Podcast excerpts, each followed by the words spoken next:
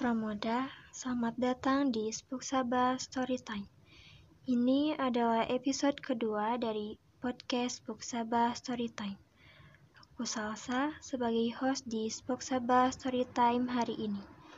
Di mana kali ini cerita yang akan kami bawakan adalah horror story yang diambil dari cerita para pengguna Twitter. Untuk cerita pertama datang dari pengguna Twitter yang bernama @biansabil1. Mungkin di antara kalian sudah tidak asing dengan Mas Bian ini, karena ia pernah diundang oleh Raditya Dika di channel YouTube-nya. Mari kita mulai ceritanya.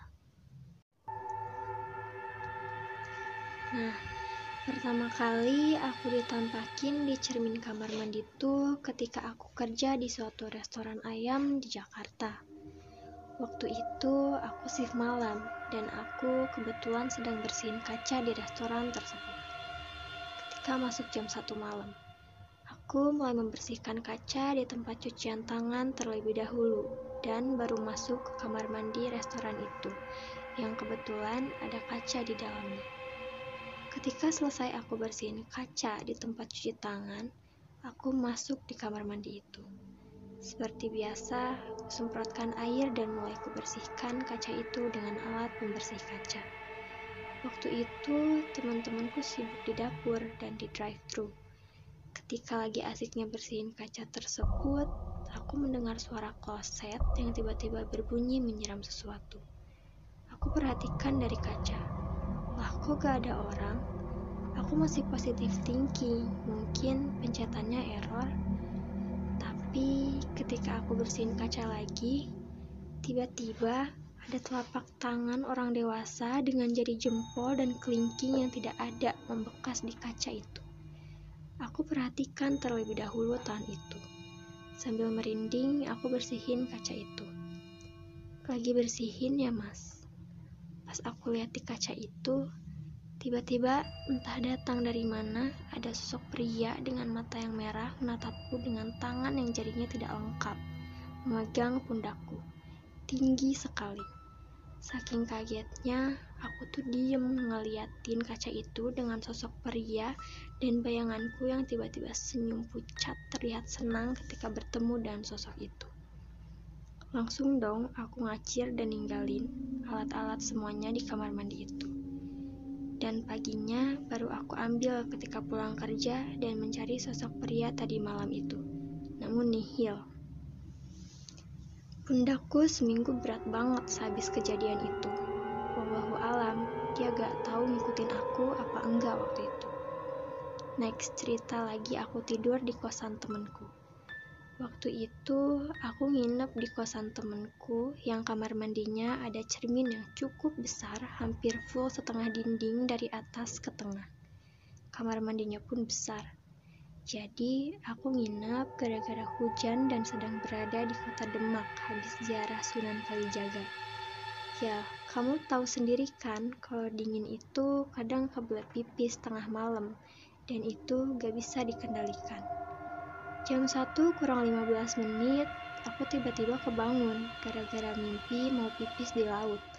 Tapi aku gak mau terkecoh di mimpi itu karena takut pipis di kasur.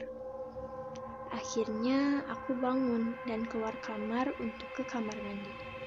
Aku akhirnya buang air kecil dengan mata yang masih segaris saking sipitnya dan karena masih ngantuk, aku gak terlalu merhatiin kaca di kamar mandi itu. Hujan masih deras, angin berhembus sedikit kencang masuk ke kamar mandi dan itu membuat perut perutku mules dan akhirnya aku buang air besar sekalian. Pas buang air besar sih gak kenapa-kenapa, lancar. Tapi ketika aku sok ketika aku gosok gigi di kamar mandi itu ada sesuatu yang bikin aku parno dan trauma gosok gigi di depan kaca. Aku ambil sikat gigiku di kantong dan mulai gosok gigi. Karena aku malas ngadep tembok, akhirnya aku refleks ngaca dong, sekalian mau lihat aku gosok gigi itu selama ini tuh betul apa enggak. Eh, pas aku gosok gigi dan ngadap ke kaca, tiba-tiba gayungnya jatuh.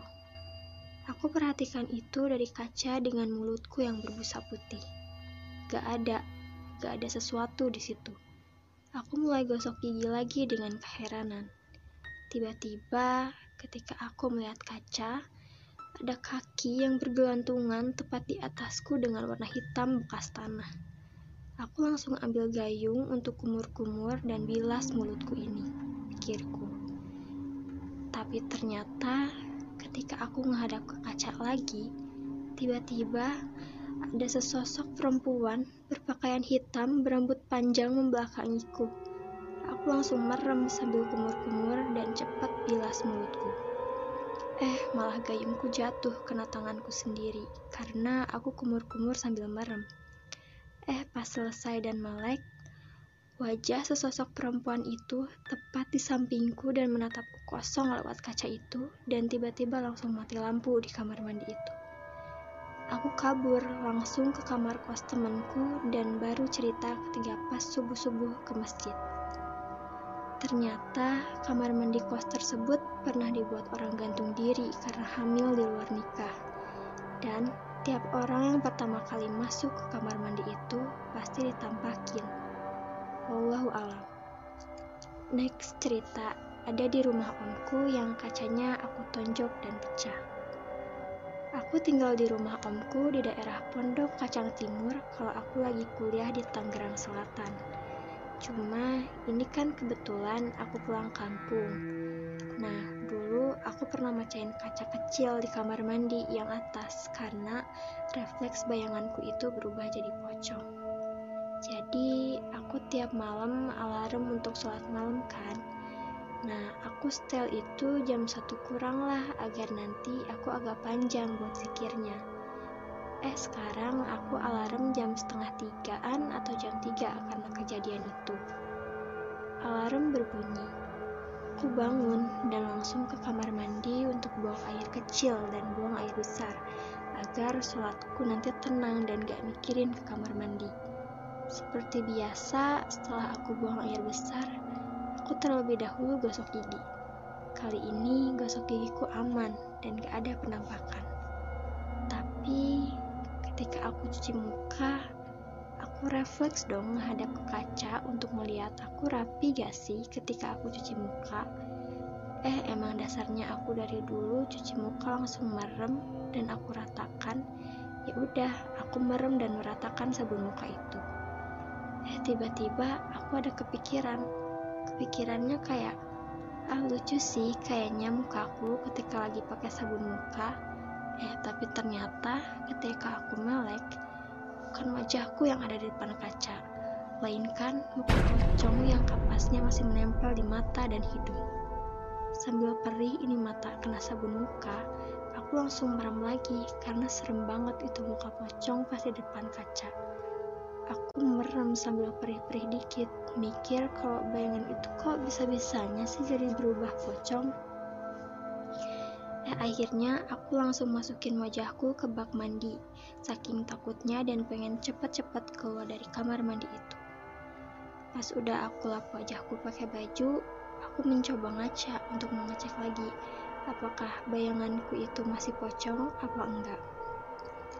Pas aku balik ngaca, tiba-tiba wajahku berubah pucat dengan mata hidung yang ditutupin kapas dan bibir yang biru.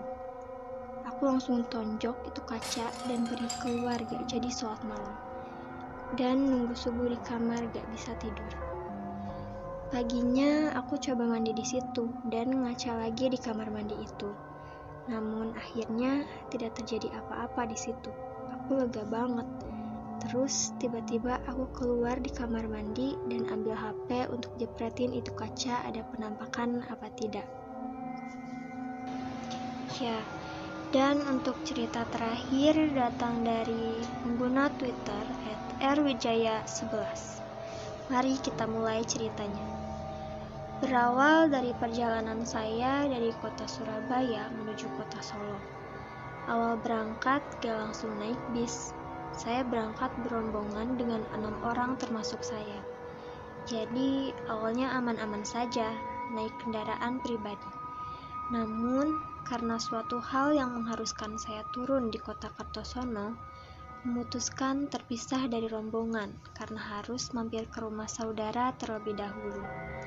Ada titipan yang harus saya sampaikan pada saudara yang di Kertosono tersebut. Sedangkan besok pagi saya harus ada kegiatan juga di Solo.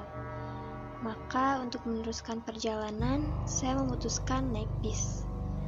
Berangkat dari Surabaya pukul 8 pagi karena saat itu jalan tol belum ada, maka kami lewat jalur protokol. Sampai di Kertosono sekitar pukul 11 siang. Setelah bertemu, ngobrol-ngobrol menyampaikan amanah dan lain-lain dengan saudara saya tersebut. Rencana malam hari saya memutuskan untuk melanjutkan perjalanan ke kota Solo. Singkat cerita, pukul 9 saya diantar oleh oleh salah seorang saudara saya di pinggir jalan tempat biasa orang naik bis. Bukan halte atau pemberhentian bis, tapi biasa dipakai oleh orang-orang buat start naik bis. Pukul 9 malam berangkat dari rumah saudara, sekitar 15 menitan nyampe di lokasi buat naik bis. Sekitar pukul 10 malam lebih, saya baru dapat bis.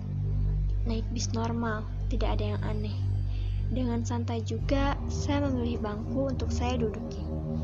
Dan kebetulan ada bangku kosong di tengah. Bangku yang harusnya diisi tiga orang, tidak ada yang mengisi. Saya memutuskan untuk duduk di bangku itu. Semua berjalan biasa. Hanya memang di dalam bis itu terasa sangat sunyi tanpa ada suara percakapan dari para penumpang lain. Saya pikir karena memang sudah malam, setelah saya duduk, datang bapak kondektur. Pada tindak pundi mbak?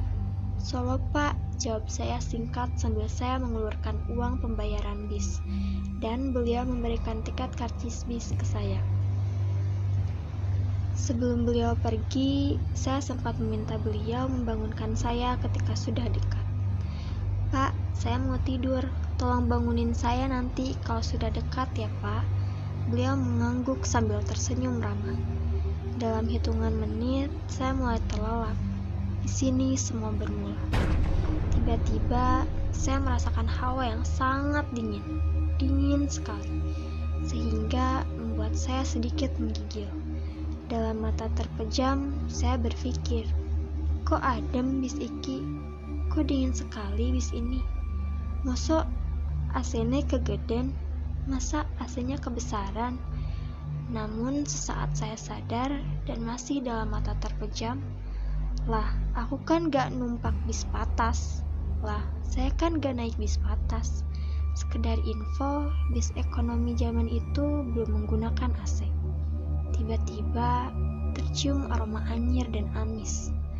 Aroma seperti daging gosong yang terpanggang juga mulai masuk ke dalam hidung. Antara takut dan penasaran, perlahan saya membuka mata, mengamati kanan kiri dan melihat wajah para penumpang bis itu. Melihat muka hancur para penumpang, ada yang mengalami luka bakar di sekujur tubuh dan masih mengeluarkan asap. Ada yang mukanya hancur, ada mata seperti ingin keluar dari kelopaknya. Lalu dari kaca supir saya melihat wajah si supir dengan kaca yang menancap persis di mukanya. Antara panik dan ketakutan saya berdiri, menutup erat-erat mulut saya dengan kedua tangan, menahan tangis ketakutan. Saya menoleh ke arah kondektur yang tadi, melihat kepala pak kondektur yang hilang tempurungnya, membuat saya semakin ketakutan. Sang kondektur seolah mengirim sinyal ke saya untuk tenang dan duduk kembali di bangku saya. Dengan masih dalam rasa takut, saya kembali duduk dan meringkuk. Dia menangis, berdoa semampu saya, dan dalam titik kepasrahan dalam hati saya memohon pada Tuhan.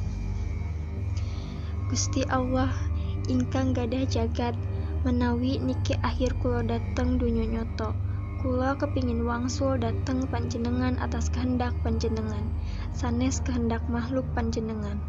Ugo kulo nyuwun wangsulaken jasad kulo kersane tiang sepah kulo semerap umpami tasih enten kesempatan kulo dateng dunyo nyoto panjenengan panjenengan paringi pitulungan dateng kulo Gusti amargi namung panjenengan ingkang kuoso dateng jagat meniko Ya Allah yang punya semesta, jika ini akhir hidup saya di dunia nyata, saya ingin pulang kepadamu karena kehendakmu, bukan karena kehendak makhlukmu.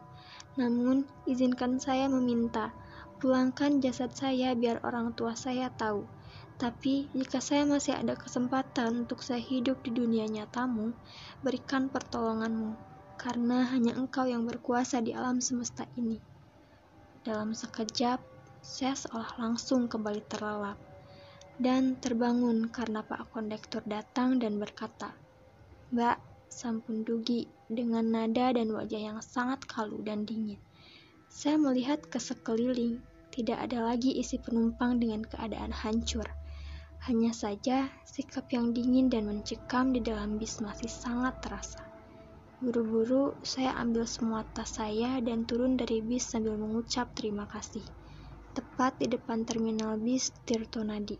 Bis tidak masuk ke dalam terminal. Saya ucap syukur dan bersujud, seolah lepas dari maut. Saya lihat arloji yang terpasang di pergelangan saya pukul setengah 12 malam. Perjalanan Kertosono ke Solo hanya ditumpuh satu jaman. Entah jalur mana yang tadi dilewati bis yang saya tumpangi tadi, padahal logikanya Kartosono ke Solo sekitar tiga jam lebih. Akhir kata, aku Salsa, pamit undur diri. Terima kasih telah mendengarkan dan sampai jumpa lagi di episode berikutnya.